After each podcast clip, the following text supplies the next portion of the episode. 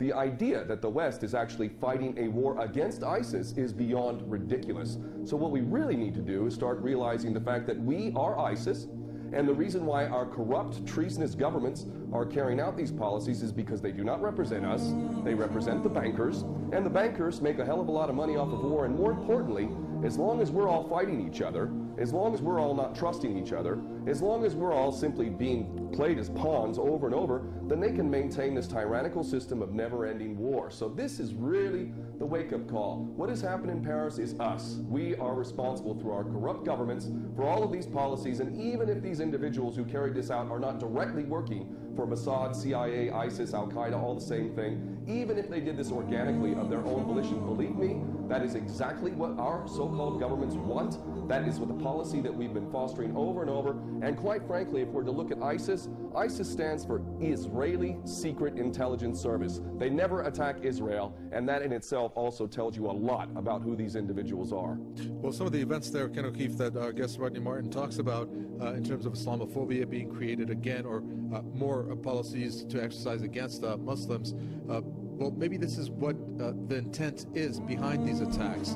If there are any hands at play behind the scenes of some of the countries involved in this so-called war on terror. Well, indeed, that's the case, and it's just more of the same now, isn't it? Now, I'm a non-Muslim, and I am angry at the way Muslims have been portrayed around the world. I have lived in Muslim lands, and I have experienced some of the greatest hospitality and generosity that you will ever experience, and yet Muslims in general are being associated with this monstrosity, this most recent monstrosity known as ISIS, which again I say is Israeli Secret Intelligence Service, and also Al-Qaeda previous to that, Al-Nusra Front.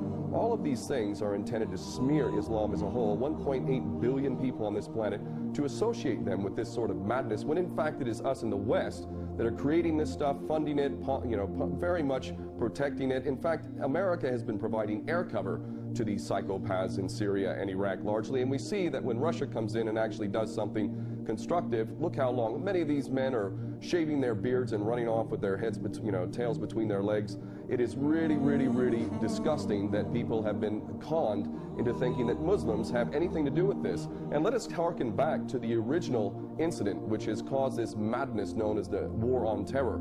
The so-called 19 hijackers in Osama bin Laden is one of the greatest fairy stories ever created. The idea that this man in a cave in Afghanistan on dialysis was masterminding this incredible operation in the United States with 19 so-called hijackers wielding box cutters Mohammed Atta among them, snorting cocaine and hanging out with strippers in Florida, that these people are responsible for this event in, in defiance of the greatest military machine in the history of mankind, never mind all of the evidence that's come forward that makes the official version of 9-11 beyond ridiculous. Muslims did not carry out 9-11. In fact, those who blame the Muslims, primarily the Jewish supremacist Zionist-controlled media of America and the government which is controlled by these Jewish supremacist Zionists in America, all of them parrot the same ridiculous, tired old line that Muslims are responsible. And this is an agenda which is intended to create a clash of civilizations.